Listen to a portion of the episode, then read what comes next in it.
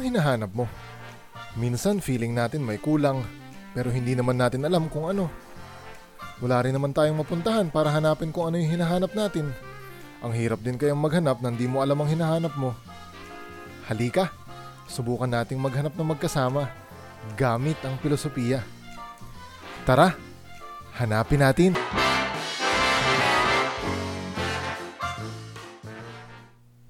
Ang daming trabaho ngayon. Kahit mga estudyante ko, hirap na hirap na sa dami ng requirements nila. Kung pwede lang mawala ng gagawin kahit saglit lang. Isang well-deserved break na wala kang choice kundi ang magpahinga at manahimik. Naalala ko pa ang Holy Week nung bata pa ako. Probinsyang probinsya pa ang San Mateo Rizal noon. Yung events venue ngayon, palayan pa noon. Yung SM San Mateo, malawak na grounds pa ng isang private school. Marami pang puno sa kalsada, di pa nabibiktima ng road widening. At yung munisipyo namin, luma pa at hindi mukhang set ng Korean novela.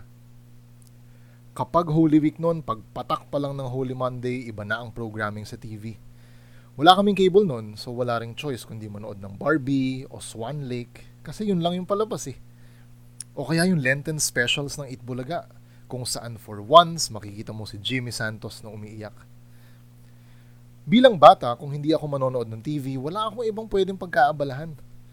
Wala ka rin namang ibang mapupuntahan kasi convenience store man lang wala sa San Mateo. Imagine, sarado lahat ng kainan at pwedeng puntahan. Nire-remind pa kami ng lola ko noon na kahit maglaro ng PS1 o maligo man lang o tumawa man lang, bawal. So ano ang pinagkakaabalahan ko noon? Wala. Tutulungan ko lang magbunot ng uban si nanay maghapon. Tapos pag Holy Wednesday at Good Friday ng gabi, yan, lalabas na kami sa kanto para manood ng pagkahaba-habang prosesyon. Magagarbong karong punong-puno ng bulaklak, yung iba may pa-sounds pa at bubbles. Tapos, pauwi, sasalubungin naman kami ng mga naglili parang paniking nakatira sa mga puno ng kapitbahay namin. Ngayon, kahit walang cable, basta may internet, marami nang pwedeng pagkaabalahan eh. Pwede kang manood ng comedy shows kahit mahal na araw. Choice mo naman kung gagawin mo yon. Bukas na rin ang establishment, so pwede ka nang mag-dine in. Pasensya na lang kina lola pero merong part ngayon sa sarili kong namimiss yung atmosphere nung bata pa ako. Yung wala kang choice kundi manahimik. O baka tumatanda na lang ako. Para sa akin, may dalang cooling effect ang katahimikan. Especially nung Holy Week nung bata ako. Or at least, kung paano ko siya naaalala. Usually kasi kapag nagpapahinga tayo, tulog lang iniisip natin eh kapag natutulog tayo, nakatitig tayo sa screen, nagso-scroll up sa TikTok habang nagpapaantok hanggang sa mabitawan natin yung phone, tulog na. Oo, mahalaga ang pahinga ng katawan. Pero sa katahimikan, para siyang pahinga ng isip. At ito yata yung idea ng Holy Week. Pagpapahinga ng isip. O sa mas religious na wika, hindi siya pagpapahinga ng isip, kundi pagpapahinga ng kaluluwa. Naalala ko nun, binanggit na isa kong prof. Ang idea raw ng Holy Week or yung idea na banal ang oras ay Jewish. Isa raw pamana ng mga Hudyo ang idea na hindi lang lugar o bagay ang divine, maging ang oras. Kaya naman sobrang OC nila pagdating sa Sabbath, di ba? Yung tipong kahit na pagbuhat lang ng mabigat, hindi mo pwedeng gawin. Banal kasi ang oras para sa kanila. Kapag Sabbath, dahil nagpahinga ang Diyos, magpapahinga ka rin. At na-adopt ito ng mga Kristiyano. Kaya taon-taon mapapansin kung paano nag-iiba yung kulay ng vestments ng mga pare, nag-iiba yung mga himno, sumusunod sa kung anong panahon. At sagrado yung panahong yon. Kailangang sundin ng mga tao. At hulaan mo kung ano ang pinas- pinakasagrado sa lahat ng mga panahong ito. Yes, Holy Week. Specifically, Maundy Thursday, Good Friday, at Black Saturday. Yung Maundy Thursday, Thursday talaga yung kahit Monday, Thursday. At dito sa panahong ito, kabilin-bilina ng lola ko na wag maliligo, wag mag-iingay, wag tatawa, wag mag enjoy manahimik lang. Pero bakit kailangan manahimik para sa isang bagay na sagrado? Kumbaga, hindi ba kapag sinasamba mo yung isang bagay, mag enjoy ka? E di dapat magingay tayo. Hindi ko alam kung ano ang official position ng simbahan, pero gusto kong mag-speculate gaya ng lahat ng philosophers. Dito lang naman yata kami magaling sa panghuhula. Sinasabi ni Kant na ang oras ay inner sense. Kumbaga hindi siya nag-agree kay Newton na ang oras ay absolute. Tumatakbo ang panahon hindi dahil may panahon sa labas ng tao, tumatakbo ang oras dahil sa pag-perceive ng tao sa mga events. Kumbaga isang malaking animated film ang mundo kung saan series ng mga drawings ang nakikita natin. Isang drawing, isang event. At dahil sunod-sunod ang event, nagkakaroon ng sequence. At dahil nagkakaroon ng sequence, nagkakaroon ng oras. Pero ang sequence na perceive lang naman natin hindi talaga siya sequence kung walang nakakakita sa kanya bilang sequence. So, may oras lang dahil may nakakakita ng sequence na ito. May oras lang dahil sa kung paano natin nakikita ang mundo. May oras lang dahil ginagawa ito ng isip natin. At itong oras na ito, kahit pa nakadepende sa atin yun, hindi natin siya matatakasan Kumbaga part ng being natin bilang tao yung oras. At bilang tao, time-bound tayong mga nilalang. Ito rin yung sinasabi ni Heidegger na horizon kung saan tayo nagmumula sa paglapit sa being. Sa paglapit ng kunang tanong na nako-confront tayo. Kaya rin napakalaking misteryo para sa kanya ang koneksyon ng being at time. Isipin mo, saan magmumula ang tao sa bawat ginagawa niya kundi oras? Hindi ba lagi siyang kalaban ng oras? At itong oras na rin itong mismo yung nagsisilbing taning or deadline natin kasi sooner or later titigil ang oras para sa atin. Mamamatay din tayo. At itong possibility ng impossibility na ito ang patuloy na nagbibigay sa atin ng angst bilang tao Nakaka-anxious kayong maghintay ng kamatayan.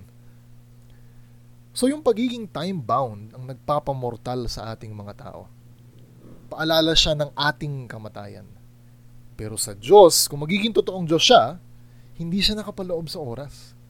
So ang pagiging divine, ang pagiging sagrado, ay nakapaloob sa paglabas sa oras. Kung hindi ka time-bound, divine ka. Kung hindi ka namamatay, divine ka. At sa hindi pagkamatay, doon ka lumalabas sa oras. E paano nagiging sagrado ang oras kung kailangang walang oras para maging divine? Sa tingin ko, dito papasok ang katahimikan. Sa katahimikan kasi, consciously mong pinipigilan yung sequence na nagpo-produce ng oras.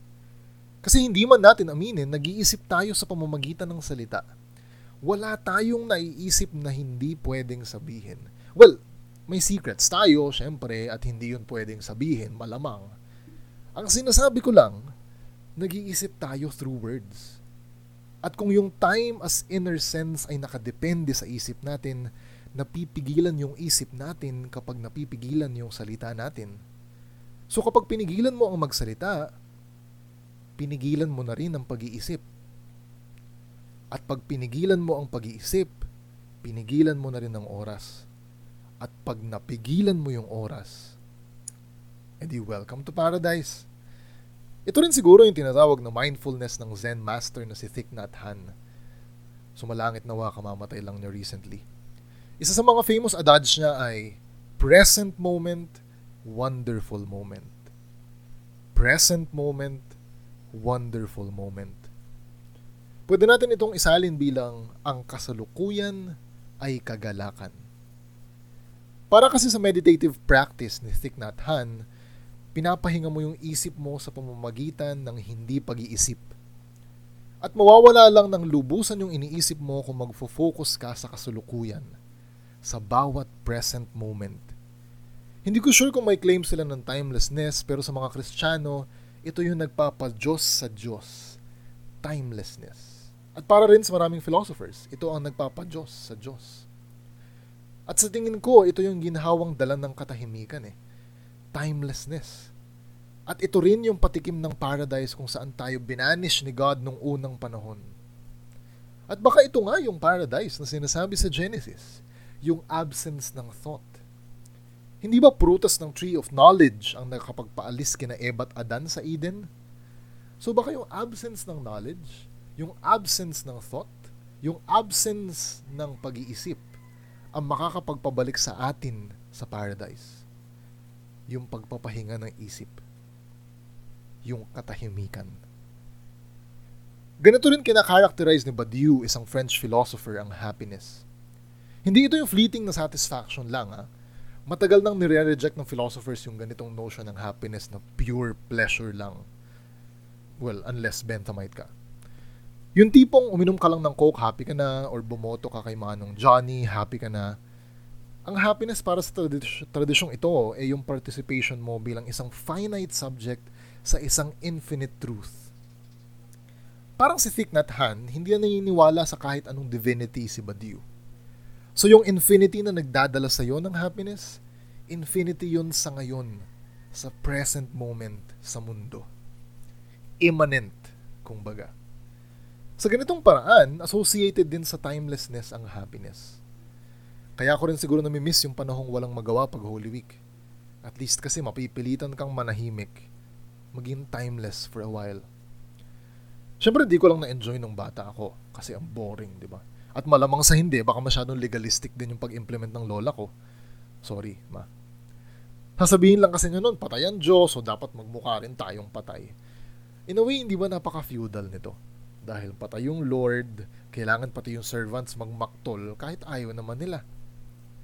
Pero hindi ba sabi ni Jesus, hindi naman tayo servants na, kundi mga kapatid niya. Ganun pa rin ba ang relasyon ng magkakapatid ngayon? Feudal? Hierarchical? Well, sorry, I wouldn't know. Only child ako. So baka pwede nating tingnan sa ganitong paraan yung Holy Week. Yung mananahimik tayo hindi lang dahil bawal, kundi dahil gusto nating mag-participate sa divinity. At para sa mga hindi kristyano, kahit hindi naman nila ituring na si Jesus yung divine na ito. Sa tingin ko, nagkakasundo-sundo naman tayo, Christians and non-Christians alike, na ang Diyos, sino man siya, ay timeless. At dito sa katahimikan na ito natin nakaniig yung Diyos na yon. At dito rin sa katahimikan na ito natin patuloy na nakakaniig yung Diyos. Si Thich Nhat nga, dalawa ang dinadasalang estatwa eh. Isa ni Buddha at isa ni Jesus. Sa tingin niya kasi pareho silang enlightened men. Pero para sa akin personally, hindi lang sila enlightened men kundi manifestation ng isang Diyos na buhay. So paano lumigaya? Gaya ng katahimikang kinalakhan natin sa isang pre-internet Holy Week, baka pwede natin makita yung kaligayahan dito. Hindi doon sa malayong katahimikan ng kahapon, kundi sa malayang katahimikan ng ngayon.